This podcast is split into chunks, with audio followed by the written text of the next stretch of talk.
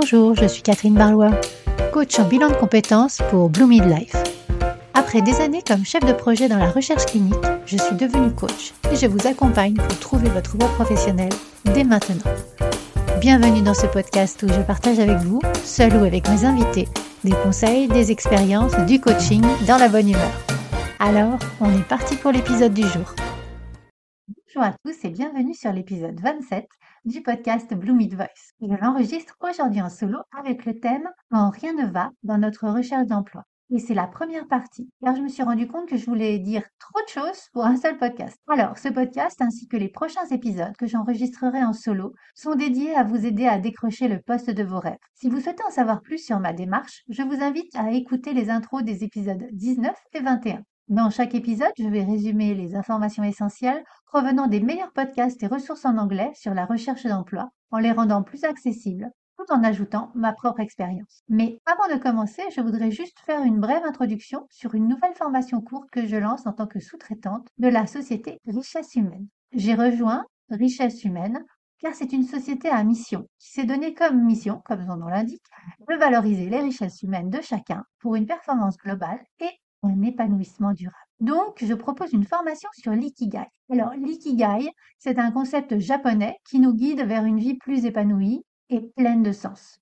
Imaginez-vous chaque matin vous lever avec un sourire, empli d'enthousiasme à l'idée de commencer une nouvelle journée. C'est ce que l'ikigai peut vous offrir. L'ikigai trouve ses racines dans la culture japonaise et c'est une combinaison de deux mots, iki qui signifie vivre et gai qui signifie raison. Ainsi, l'ikigai peut être traduit littéralement par la raison de vivre ou ce qui donne un sens à la vie. Il incarne l'art de vivre en harmonie avec ce qui vous passionne, ce que vous faites de mieux ce que le monde recherche et ce qui vous procure une véritable satisfaction. Cette formation coaching vous permet de remettre du sens dans votre travail, de savoir quelle direction prendre et ainsi de devenir véritablement autonome, d'aborder un nouvel emploi, de vraiment savoir ce qui vous anime. Mon ikigai à moi, c'est transmettre, c'est coacher. Quand je fais au moins une de ces choses dans la journée, ma journée est gagnée. Donc voilà ma nouvelle offre et vous sentez comme je suis motivée pour vous accompagner et cerise sur le gâteau, le financement est possible à 100%. Donc si vous êtes intéressé, contactez-moi sur contact at Et donc nous sommes partis pour l'épisode du jour avec le thème Quand rien ne va dans notre recherche d'emploi. Et donc c'est la première partie. Je me base pour cet épisode sur les épisodes 222, 236 et 289 du podcast de Lisa Edwards. Autant vous dire que j'ai mené l'enquête pour vous donner le concentré des points retenus. Et donc on est parti. Alors tout d'abord, qu'est-ce que j'entends quand je dis rien ne va dans notre recherche d'emploi Eh bien, j'ai gardé en tête trois cas. Vous ne décrochez pas assez d'entretiens, vous n'êtes pas pris pour le poste après les entretiens, ou alors votre famille est ou vos amis ne vous soutiennent pas dans votre recherche d'emploi. Alors dans cette première partie, nous allons couvrir les deux premiers cas. Vous ne décrochez pas assez d'entretiens ou vous n'êtes pas retenu après les entretiens. Quand Lisa reçoit ses clients, elle leur pose quelques questions. Le nombre de candidatures qu'ils ont soumises, le nombre d'entretiens pour des entreprises différentes. Cela permet de situer où pourrait se situer le problème. Alors nous allons passer en revue chacune de ces étapes et voir ce que vous pouvez faire vous. La première étape peut être le manque de candidatures. La règle empirique de Lisa est que 10 candidatures équivalent à un entretien d'embauche. Par contre, elle insiste sur le point que la solution n'est pas de postuler à plus d'emplois, même s'il s'agit d'emplois qui ne vous intéressent pas et pour lesquels vous n'êtes pas au moins qualifié à 70 ou 75 Pour moi, le seul moment où on postule à des emplois sous-qualifiés, c'est juste quand on s'entraîne pour des entretiens au début de notre recherche d'emploi. On va ainsi à l'entretien sans pression, juste pour roder notre discours, mais sans enjeu derrière. Mais sinon, vos candidatures doivent toujours être de qualité plutôt que de quantité. Car vous ne vous rendez pas service si vous postulez à des emplois qui ne vous intéressent pas et pour lesquels vous ne matchez pas suffisamment au profil. Car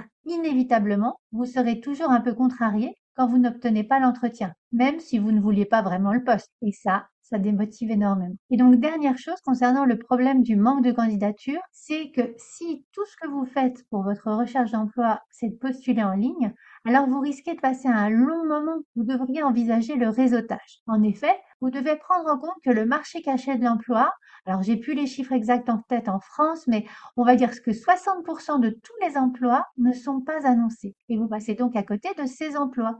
Et dans de nombreux cas, plupart des cas, il s'agit des meilleurs emplois, les emplois les mieux rémunérés. Donc cela ne suffit pas de soumettre des candidatures. Pour cela, je vous renvoie aux épisodes 19 21 et 23 de ce podcast Bloom Voice pour que vous puissiez affiner votre stratégie de recherche et avoir donc tous les atouts de votre côté. Le but du jeu dans votre recherche d'emploi, c'est de rester motivé tout au long du chemin. Et donc, c'est pourquoi j'axe ces épisodes sur des points à creuser de votre côté. Et aussi, je vous rappelle les épisodes impairs 3 à 17 de ce podcast, Blue Voice, que j'ai enregistré pour vous permettre de garder un état d'esprit constructif dans votre vie professionnelle. Et chacun est accompagné d'un cahier pour approfondir chaque concept et ainsi pour vous aider à avoir une vie pro en poste ou recherche plus épanouie.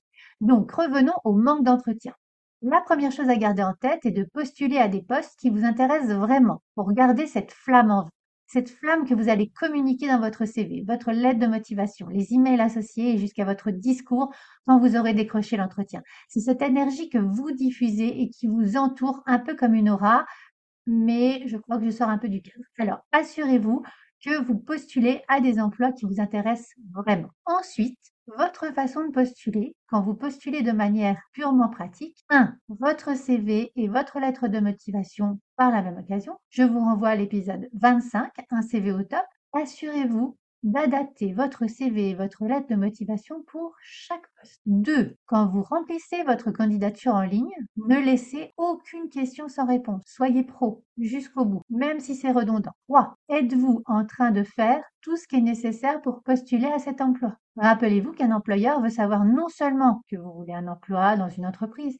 mais surtout que vous voulez cet emploi dans cette entreprise. Donc, vous postulez à des postes qui vous intéressent et vous cochez toutes les cases conseiller autour de la façon de postuler. Et dernière chose, quand vous postulez à une offre d'emploi, Lisa utilise cette analogie, lorsque vous postulez en ligne, c'est que si vous étiez dans la salle la plus bondée qui soit et que vous vous teniez debout au milieu de toutes ces personnes, agitant la main pour attirer l'attention de la personne sur scène. C'est très difficile à faire. Vous voulez vraiment vous démarquer. Alors demandez-vous qui peut plaider en votre faveur. Une recommandation, par exemple. Comment pouvez-vous établir un contact personnel? Pensez à LinkedIn, pensez au réseau, donc voilà les trois points à couvrir pour mettre toutes les chances de votre côté en matière de première étape pour aller à l'entretien. Ensuite, la phase suivante est que les entretiens ne se traduisent pas en offre d'emploi. Et Lisa voit quatre possibilités. La première, la règle empirique de Lisa est la même que celle dont nous avons parlé précédemment. 10 candidatures pour un entretien et donc 10 entretiens pour 10 entreprises différentes pour une. C'est la même chose. Et il se peut que ce ne soit pas une offre d'emploi qui vous intéresse, mais vous obtenez une offre d'emploi. Si le client de Lisa a eu par exemple 15 à 20 entretiens sans offre, une possibilité est que même s'ils sont qualifiés pour le poste, ils ne sont pas très intéressés par lui, ou du moins ils n'expriment pas cet intérêt. Je vous parlais de flamme tout à l'heure. Il est nécessaire de montrer votre enthousiasme pour le poste lors de l'entretien. Le recruteur ne reçoit tout simplement pas le coup de cœur en voyant cette personne et son enthousiasme. Donc, c'est important de montrer votre enthousiasme quand vous postulez, quand vous êtes à un entretien.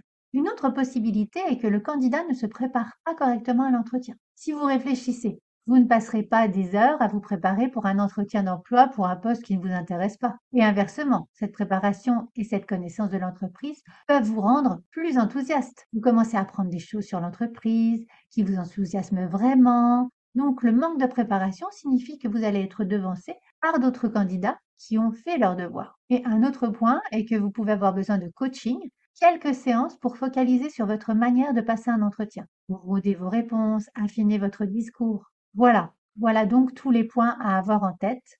Des candidatures découlent des entretiens, des entretiens découlent des offres. Ensuite, postulez à des postes qui vous intéressent et montrez votre enthousiasme. Préparez vos entretiens, certes les questions classiques, mais également votre connaissance de l'entreprise, les questions que vous avez envie de poser lors de cet entretien. Et puis, pensez peut-être à prendre une ou deux heures de coaching afin de roder vos réponses, afin d'affiner votre façon d'introduire votre profil, votre parcours. Voilà. C'est tout ça, en fait, qui va vous permettre de rester motivé tout au long du chemin. Et donc, pour finir cette section, je vais reprendre quelques points importants à garder en tête. Plus on avance dans notre carrière, plus le réseau doit avoir une place importante dans la recherche d'emploi. Établissez une véritable stratégie de recherche d'emploi par rapport à cela. Faites en sorte que votre réseautage soit un échange d'énergie équitable. La plupart des personnes qui, détestent le réseautage le font parce que cela leur semble maladroit ou désespéré. Reprenez l'épisode 23, vous avez dit réseau et le livret associé.